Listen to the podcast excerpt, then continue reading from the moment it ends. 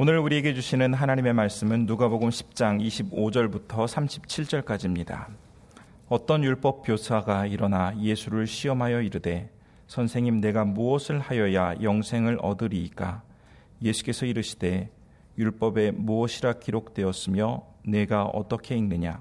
대답하여 이르되 내 마음을 다하며 목숨을 다하며 힘을 다하며 뜻을 다하여 주 너의 하나님을 사랑하고 또한 내 이웃을 내 자신과 같이 사랑하라 하였나이다.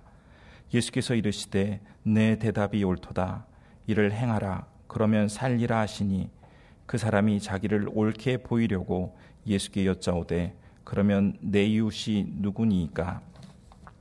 예수께서 대답하여 이르시되 어떤 사람이 예루살렘에서 여리고로 내려가다가 강도를 만나매 강도들이 그 옷을 벗기고 때려 거의 죽은 것을 버리고 갔더라. 마침 한 제사장이 그 길로 내려가다가 그를 보고 피하여 지나가고 또 이와 같이 한 레위인도 그곳에 이르러 그를 보고 피하여 지나가되 어떤 사마리아 사람은 여행하는 중 거기 이르러 그를 보고 불쌍히 여겨 가까이 가서 기름과 포도주를 그 상처에 붓고 싸매고 자기 짐승에 태워 주막으로 데리고 가서 돌보아 주니라. 그 이튿날 그가 주막 주인에게 데나리온 2를 내어주며 이르되 이 사람을 돌보아 주라. 비용이 더 들면 내가 돌아올 때에 갚으리라 하였으니 내 생각에는 이 세 사람 중에 누가 강도 만난 자의 이웃이 되겠느냐? 이르되 자비를 베푼 자니이다. 예수께서 이르시되 가서 너도 이와 같이 하라 하시니라. 아멘.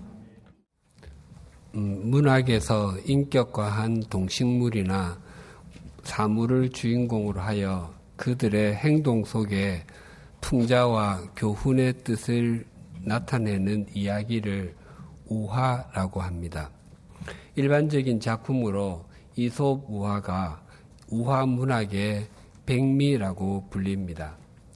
기독교에서는 그리스도인이 가야 할 이 세상에서 천국까지의 신앙 여정을 잘 표현한 존 번연의 철로 역정이 그러합니다. 우리나라 기독교 초기에 수요일 저녁 성경공부 시간에 성경 강해 대신 철로 역정 강해를 하기도 했습니다. 성경을 해석하는 방법 중에도 우화적인 해석법 또는 풍류적인 해석법이 있습니다. 고대로부터 중세까지 유행했던 성경 해석법이었습니다. 물론 비유는 비유로 해석해야 하고 사실은 사실로 해석해야 바른 것입니다. 성경을 모두 비유로만 해석을 하게 되면 그것은 바르지 않을 뿐만 아니라 이단이 됩니다. 마태복음 13장에 보면 씨 뿌리는 비유가 나오는데 좋은 땅에 떨어진 씨앗은 100배, 60배, 30배의 결실을 맺었다고 증거합니다. 그것은 땅이 씨앗을 품고 삼키면 씨앗에 생명력이 있어서 그 씨앗이 자라 많은 결실을 맺듯이 말씀의 씨앗을 품고 삼키면 살아있는 하나님의 말씀이 우리 삶에 많은 결실을 맺게 한다는 의미입니다. 그런데 중세에 100배, 60배, 30배가 무엇을 의미하는지에 대해 온갖 추리를 하느라 애를 많이 썼습니다. 그 중에 인기가 있었던 해석이 이러하였습니다. 100배는 그리스도를 위해서 생명을 바친 순교자들을 의미하고 60배는 독신 서약을 한 사제들이나 수도사들을 의미하며 30배는 가정을 잘 다스린 남편과 잘 순종한 아내를 의미한다고 가르쳤습니다. 그렇게 설명을 하면 귀에는 잘 들어올지 몰라도 그 비유를 말씀하신 본 의미는 사라지고 맙니다. 예수님께서 그 비유를 들려주신 것은 하나님 나라를 설명하기 위함이었지 순교나 독신, 헌신을 강조하기 위함은 아니었습니다. 그리고 자신의 동정을 하나님께 드리며 헌신하는 것은 아주 귀한 일이기는 하지만 그것이 더 힘든 것인지 아니면 가정을 하나님께서 원하시는 모습으로 가꾸어 가면서 하나님 나라를 위해 헌신하는 것이 더 힘든 것인지 저울추가 어디로 기울지 잘 모르겠습니다. 이와 같이 성경을 설명하는 것이 우화적인 해석법입니다. 오늘 본문에 나오는 강도 만난 사람을 도운 사마리아 사람 이야기는 우화적으로 해석하는 대표적인 내용입니다. 이렇게 해석하곤 했습니다. 예루살렘은 평화의 성이라는 뜻입니다. 그래서 예루살렘은 하나님께서 다스리시는 곳을 의미한다고 생각했습니다. 그리고 여리고는 향기 나는 장소 또는 달의 성읍이라는 의미입니다. 달이 초승달에서 보름달로 점점 더 커지는 듯이 보이지만 또 다시 금음달로 크기가 작게 보이듯이 여리고는 점점 더 작아지는, 즉 멸망하는 세상을 뜻한다고 해석했습니다. 그리고 강도 만난 사람은 모든 인류를 대표하는 아담으로 내려가다는 하나님께서 다스리시는 곳에서 세상으로 가는 것이니까 타락하다는 의미로 강도는 두말할 필요도 없이 사탄이라는 의미로 해석했습니다. 또 거의 죽게 된 것은 죄에게 정복당한 상태를 의미하고 제사장과 레위인은 인간을 구원하지 못하는 유대교와 세상 종교이며 사마리아 사람은 예수 그리스도를 의미한다고 했습니다. 그리고 기름과 포도주는 성령과 희망을 의미하고 주막은 교회를, 주막주인은 교황을 의미한다고 했습니다. 사마리아 사람이 떠날 때에 준 데나리온 둘은 세례와 성찬이나 이생과 내생의 약속을 의미하며 다음 날은 부활의 아침을, 다시 올 때는 재림을 의미한다고 해석했습니다. 이러한 해석이 재미있기는 하지만 예수님께서 이와 같이 해석을 하라고 이 이야기를 들려주신 것은 결코 아닙니다. 예수님께서 이 이야기를 마치신 후에 내 생각에는 이 세 사람 중에 누가 강도 만난 자의 이웃이 되겠느냐고 물으시고 가서 너도 이와 같이 하라라고 말씀하셨는데 우화적으로 해석하면 이 말씀과 전혀 연결이 되지 않습니다. 이와 같이 해석을 하는 것은 본래의 의미를 오해하는 것입니다. 그런데 우리들에게도 오늘 이 본문의 말씀에 대한 오해가 있습니다. 이 이야기를 흔히 선한 사마리아 사람의 비유라고 합니다. 그런데 예수님께서 이 이야기를 하시면서 비유라고 말씀하시지 않으셨습니다. 예수님께서 하나님의 나라와 종말, 즉 마지막 때를 말씀하실 때에 자주 비유로 말씀하셨습니다. 한계를 가진 우리 인간이 하나님의 나라와 마지막 때를 다 이해할 수 없기 때문일 것입니다. 또한 양의 우리의 비유와 같이 예수님 자신을 말씀하실 때도 비유로 말씀하시기도 하셨습니다. 하지만 강도 만난 사람을 도운 사마리아 사람의 이야기를 말씀하실 때는 비유라고 말씀하시지 않으셨습니다. 어쩌면 이 이야기는 실제로 그렇게 행했던 사람의 이야기를 하셨을 수도 있습니다. 또 이 이야기에서 강도 만난 사람을 도운 사마리아 사람의 행동은 참 귀하고 아름답습니다. 그래서 이 사람을 선한 사마리아 사람이라고 부르며 이 사람의 행동을 본받아 활동하는 단체가 정말 많습니다. 선한 사마리아 사람 병원도 있고 선한 사마리아인 운동본부도 있습니다. 또한 몇몇 나라에서는 선한 사마리아인 법을 시행하기도 합니다. 이 법은 본인이 특별한 위험에 빠지지 않음에도 응급사항이나 위험에 처한 다른 사람을 구조하지 않고 외면한 사람에게 징역이나 벌금을 부과하는 것입니다. 그런데 성경은 이 사람을 선한 사마리아 사람이라고 하지 않고 그냥 사마리아 사람이라고 합니다. 우리는 이 이야기에 아주 익숙하다 보니 자동적으로 선한 사마리아 사람이라고 말합니다. 하지만 당시 유대인들에게 사마리아 사람 앞에 선한이라고 하는 형용사는 결코 붙일 수 없는 단어였습니다. 당시에 유대인들에게 가장 선한 사마리아 사람은 죽은 사마리아 사람이었습니다.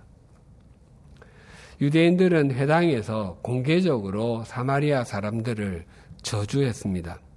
매일 하나님께 사마리아 사람은 영생에 들어가지 못하게 해달라고 기도를 드렸습니다. 심지어 대부분의 랍비들은 거지들에게조차 사마리아 사람의 돈은 받지 말라고 가르쳤습니다. 왜냐하면 그 돈도 불결하다고 생각했기 때문이었습니다. 그런데 예수님께서는 지금 사마리아 사람을 주인공으로 이야기하고 계십니다.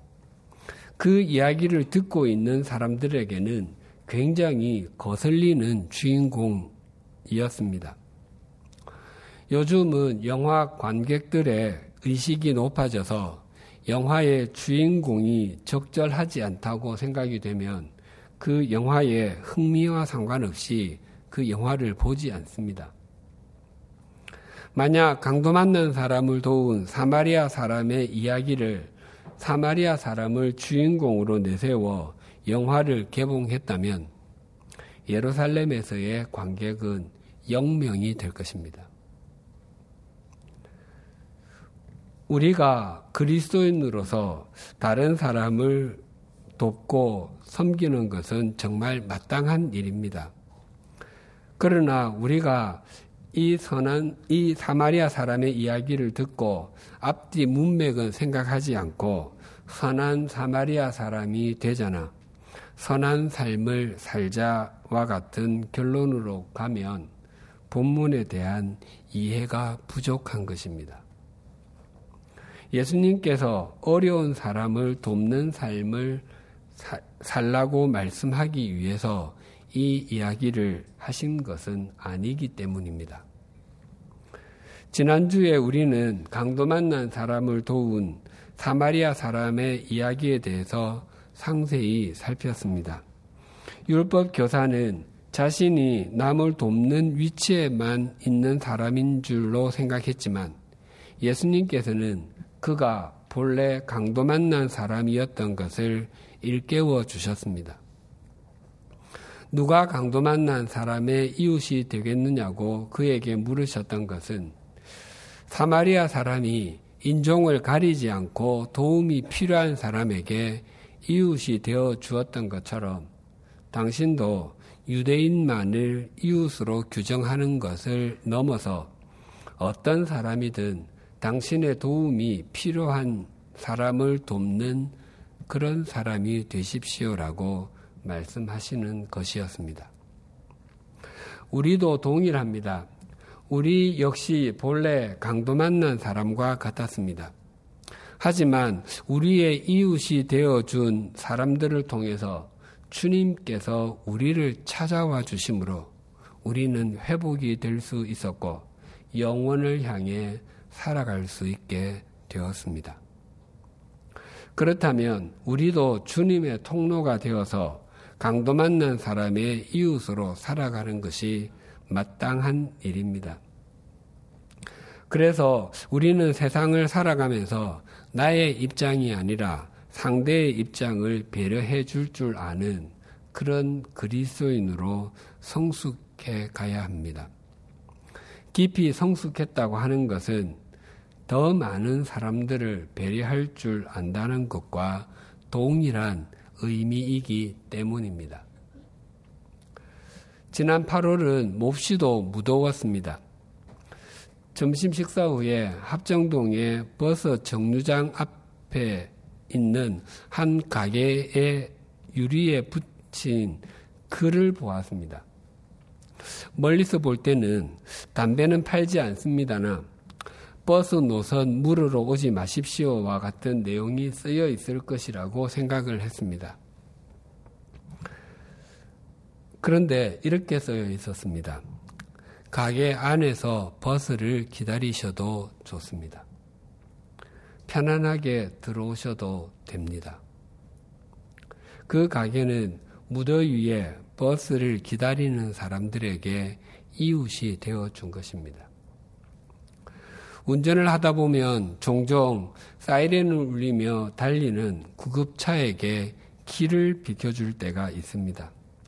구급차는 모양과 색깔만으로도 충분히 다른 차들과 구분할 수 있지만 구급차를 표시하는 앰뷸런스의 영어 단어 AMBULANC를 거꾸로 쓴 ECNALUMPA라고 쓰여 있는 것을 봅니다. 또 119 구급대도 거꾸로 쓰여 놓은 구급차를 볼 때면 감동이 됩니다. 아시는 바와 같이 거꾸로 써 놓아야 운전을 하면서 자동차 안에 룸미러나 자동차 옆의 백미러로 보면 바르게 보이기 때문입니다. 그것 역시 상대의 눈으로 보게 해주는 것입니다. 제가 스위스 제네바에 살 때에 감동적인 장치를 본 기억이 있습니다. 인적이 드문 길가에 서 있는 신호등에는 길을 건널 때에 누르도록 버튼이 설치되어 있습니다. 그것을 누르면 잠시 후에 신호등 색깔이 초록색으로 바뀌지만 누르지 않으면 계속해서 차들이 다닐 수 있도록 신호등 색깔이 붉은색에서 바뀌지 않습니다. 즉, 이 도로는 오가는 사람이 적은 곳이니까 만약 길을 건너려면 버튼을 누르십시오라는 의미였습니다. 그리고 거의 모든 신호등에는 그 버튼 아래에 노란색으로 된 시각장애인이 지팡이를 짚고 건너는 모습을 한 네모난 장치가 있었습니다. 처음엔 그 장치를 보고서도 그 의미가 무엇인지 잘 알지 못했습니다. 그러다가 몇 개월이 지난 후에 우연히 그 노란색 장치를 만져보았습니다. 그랬더니 그 장치 바닥면에 방향을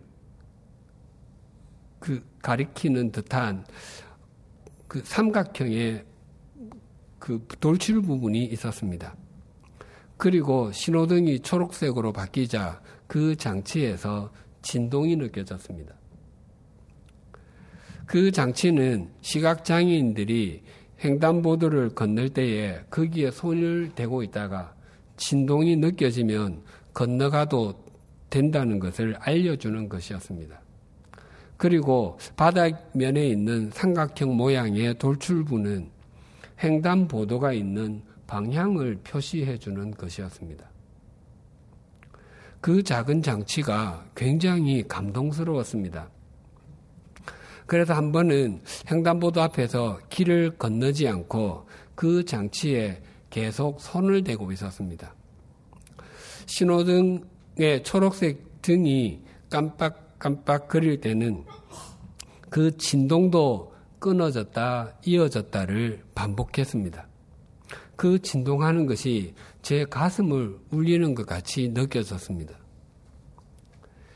제가 제네바에 거주했던 6년 동안 시각장애인을 본 것은 서너 번 정도였습니다. 그 장치가 비장애인들에게는 있으나 없으나 상관없는 것이지만 시각장애인들에게는 얼마나 고마운 장치이겠습니까? 그 장치가, 그리고 그런 장치를 설치하는 마음이 시각장애인에게는 아주 좋은 이웃이 되는 것입니다. 강도 맞는 사람을 도운 사마리아 사람의 이야기는 한 율법 교사가 던진 구원에 대한 질문에서 시작되었다는 것을 잊지 않으셔야 합니다. 본문 25절이 이렇게 증가합니다. 어떤 율법 교사가 일어나 예수를 시험하여 이르되 선생님, 내가 무엇을 하여야 영생을 얻으리이까? 한 율법 교사는 예수님께 영원한 생명에 대해서 질문을 했습니다. 영원한 생명을 얻는 것에 대해서 진지하게 고민했기 때문이 아니었습니다. 예수님을 공경에 빠뜨리기 위해서 던지는 것이었습니다. 이 질문은 마치 하나님이 전능하시다면 하나님께서 풀지 못하는 어려운 문제를 만드실 수 있나요, 없나요나 하나님께서 천지를 창조하시기 전에는 무엇을 하고 계셨나요? 라고 묻는 것과도 비슷합니다. 그 질문에 대해서 아우구스티누스는 그의 고백록에서 너희 같은 사람을 위해서 지옥을 만들고 계셨다라고 답합니다. 율법 교사가 오늘날로 말하면 신학대학교에 구약 성경을 전공한 교수라고 한다면 예수님은 시골 교회에서 열심히 신앙생활을 하는 집사님, 장로님과도 같습니다. 신학 교수가 시골 교회의 집사님, 장로님에게 영원한 생명에 관해서 질문을 한다면 그것은 몰라서 묻는 것이 아닐 것입니다. 율법 교사는 예수님의 입에서 엉뚱한 대답이 나오면 율법도 모르는 사람이라고 무시를 했을 것입니다. 우리의 신앙도 동일합니다. 우리가 가지고 있는 신앙의 질문만큼 신앙이 진지해지고 성숙해집니다. 신앙에 진지한 질문이 없으면 신앙이 깊어지지 않습니다.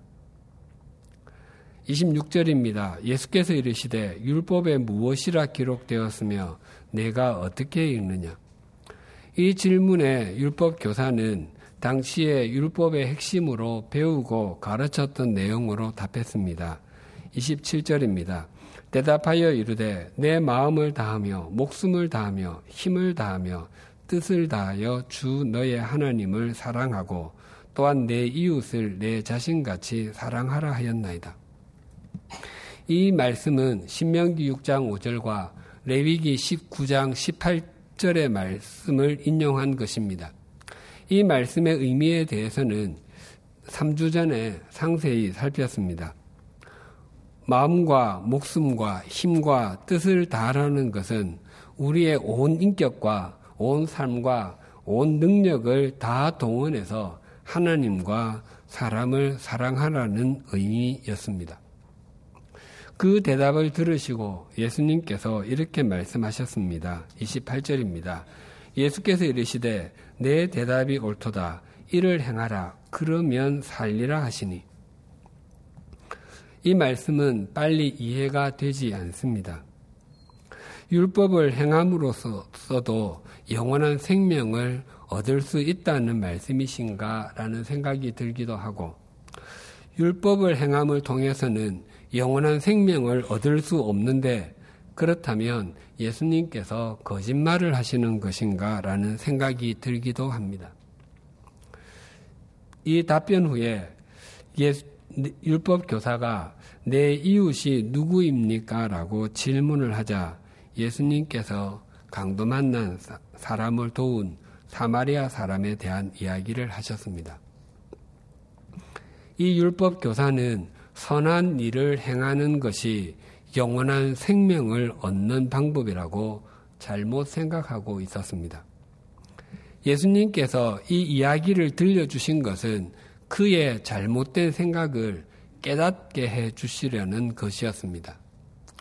누가를 통해서 이 이야기를 성경에 기록하게 하신 목적이 도덕적인 의무를 가르치기 위함이라고 생각한다면 우리도 잘못 생각하고 있는 것입니다.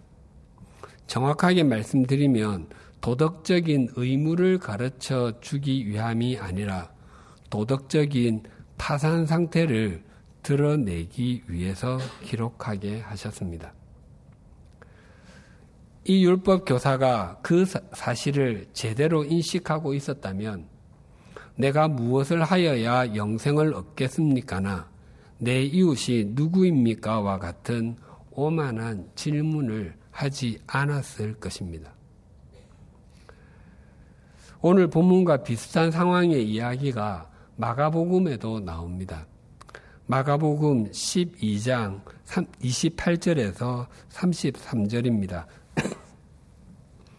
서기관 중 한 사람이 그들이 변론하는 것을 듣고 예수께서 잘 대답하신 줄을 알고 나와 묻되 모든 계명 중에 첫째가 무엇이니까 예수께서 대답하시되 첫째는 이것이니 이스라엘아 들으라 곧 우리 하나님은 유일한 주시라 내 마음을 다하고 목숨을 다하고 뜻을 다하고 힘을 다하여 주 너의 하나님을 사랑하라 하신 것이요 둘째는 이것이니 내 이웃을 내 자신과 같이 사랑하라 하신 것이라 이보다 더 큰 계명이 없느니라 서기관이 이르되 선생님이여 옳소이다 하나님은 한 분이시오 그 외에 다른 이가 없다 하신 말씀이 참이니이다 또 마음을 다하고 지혜를 다하고 힘을 다하여 하나님을 사랑하는 것과 또 이웃을 자기 자신과 같이 사랑하는 것이 전체로 드리는 모든 번제물과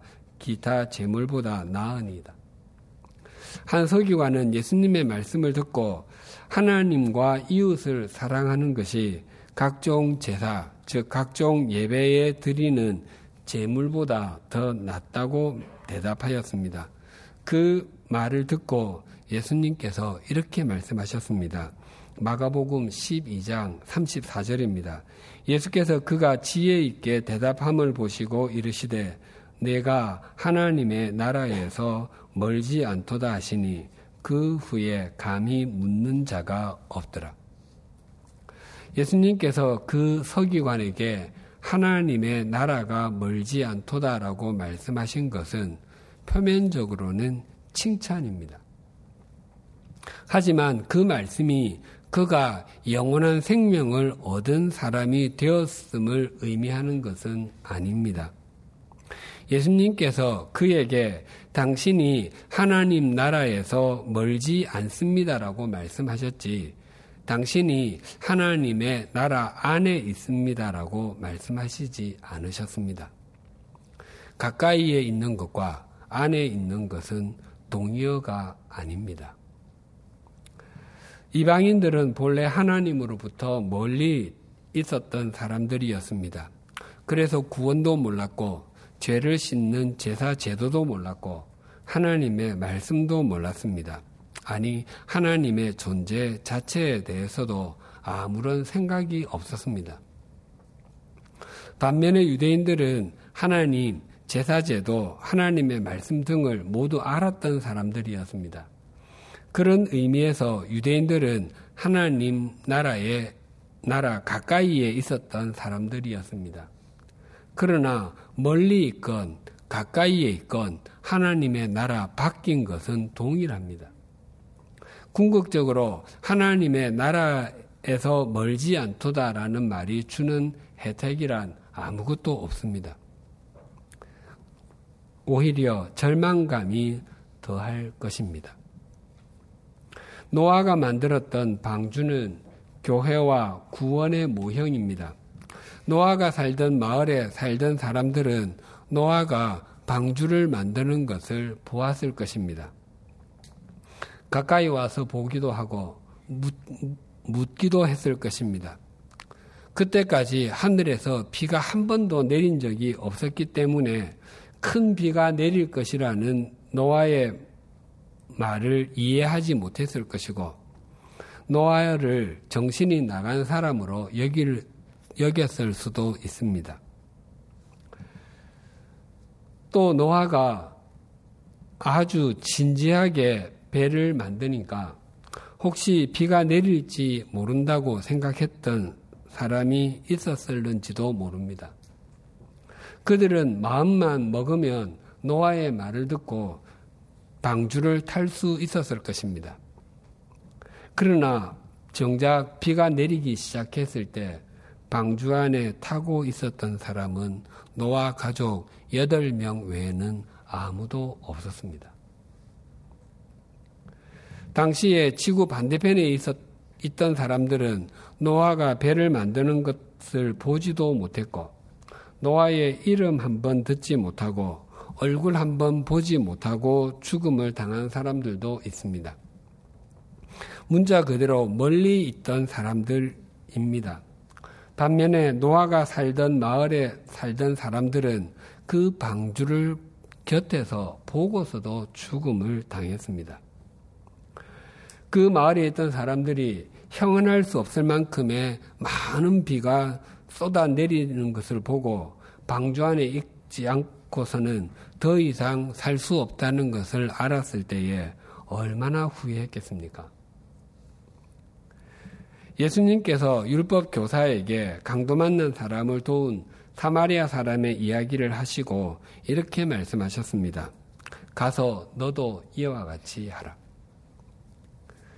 당시 율법 교사는 대부분이 제사장이나 레위지파 출신이었습니다. 그러니까 강도 만난 사람을 외면한 제사장과 레위인은 율법 교사의 또 다른 면이었습니다. 즉 당신은 율법의 가장 중요한 부분을 잘 알고 있다고 생각하지만 정작 하나님을 사랑해야 하고 이웃을 사랑해야 하는 순간에는 율법의 조문만 생각을 하고 피해버리는 것이 당신의 실상이 아닙니까? 라고 반문하시는 것입니다. 가서 너도 이와 같이 하라는 말씀을 들었을 때에 이 율법 교사가 자신에게 정직했다면 예수님께 이렇게 말해야 했습니다. 선생님, 저는 결코 그렇게 행할 수 없는 사람입니다. 뿐만 아니라 저는 생각으로도 이웃에 대해서 너무 좁게 생각하고 있었습니다. 이런 제가 영원한 생명을 살려면 어떻게 해야 되겠습니까? 저를 좀 도와주십시오. 19세기 말 전도자 무디 선생이 찬양 사역자이자 작곡가인 생키와 함께 영국과 스코틀랜드를 돌며 집회를 열었는데 곳곳에서 부흥이 있었습니다. 그들이 스코틀랜드의 한 도시에서 집회를 열었을 때에 한 소녀가 참석하고서 깊은 감동을 받았습니다. 그리고 그 소녀는 자신이 다니는 교회의 담임 목사님을 찾아가서 구원의 길에 대해서 물었습니다. 담임 목사님은 이사야서 53장의 말씀을 읽고 기도하라고 말했습니다. 이사야서 53장은 예수님께서 당하실 고난에 대해서 예언해 놓은 말씀입니다. 그러자 그 소녀가 아주 슬픈 목소리로 이렇게 말했습니다. 목사님, 저는 글을 읽을 줄 모릅니다. 그리고 기도도 할 줄 모릅니다. 담임 목사님은 그 소녀를 위해서 기도를 해주고 그리고 기도하는 법을 가르쳐 주었습니다. 그러자 그 소녀가 이렇게 기도했습니다. 주 예수님, 제 모습 이대로 받아주세요.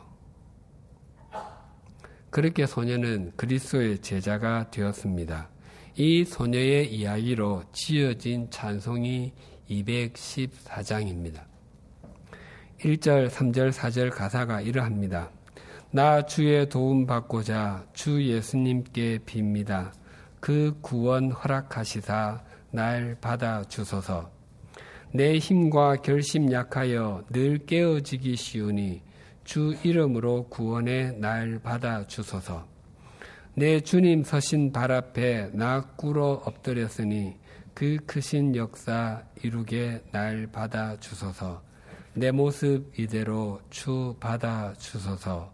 날 위해 돌아가신 주 날 받아주소서.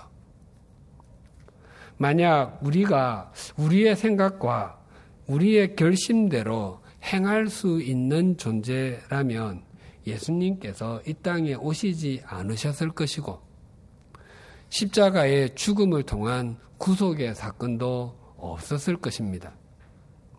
성경은 끊임없이 우리 스스로의 능력으로는 결코 구원을 이룰 수 없을 뿐만 아니라 새로운 삶을 사는 것도 가능하지 않다고 말씀하십니다. 오직 영원한 사마리아 사람으로 영원한 이웃으로 오신 예수 그리스도를 통해서만 영원한 생명도 새로운 삶도 가능하다고 말씀하십니다. 우리 각자 마음의 무릎을 주님께 꿇립시다. 그리고 고백하십시다. 주님, 제 모습 이대로 받아주십시오. 영원한 이웃이 되어주신 주님으로 인해서 강도 만난 사람의 이웃으로 사는 주님의 통로가 되게 해 주십시오.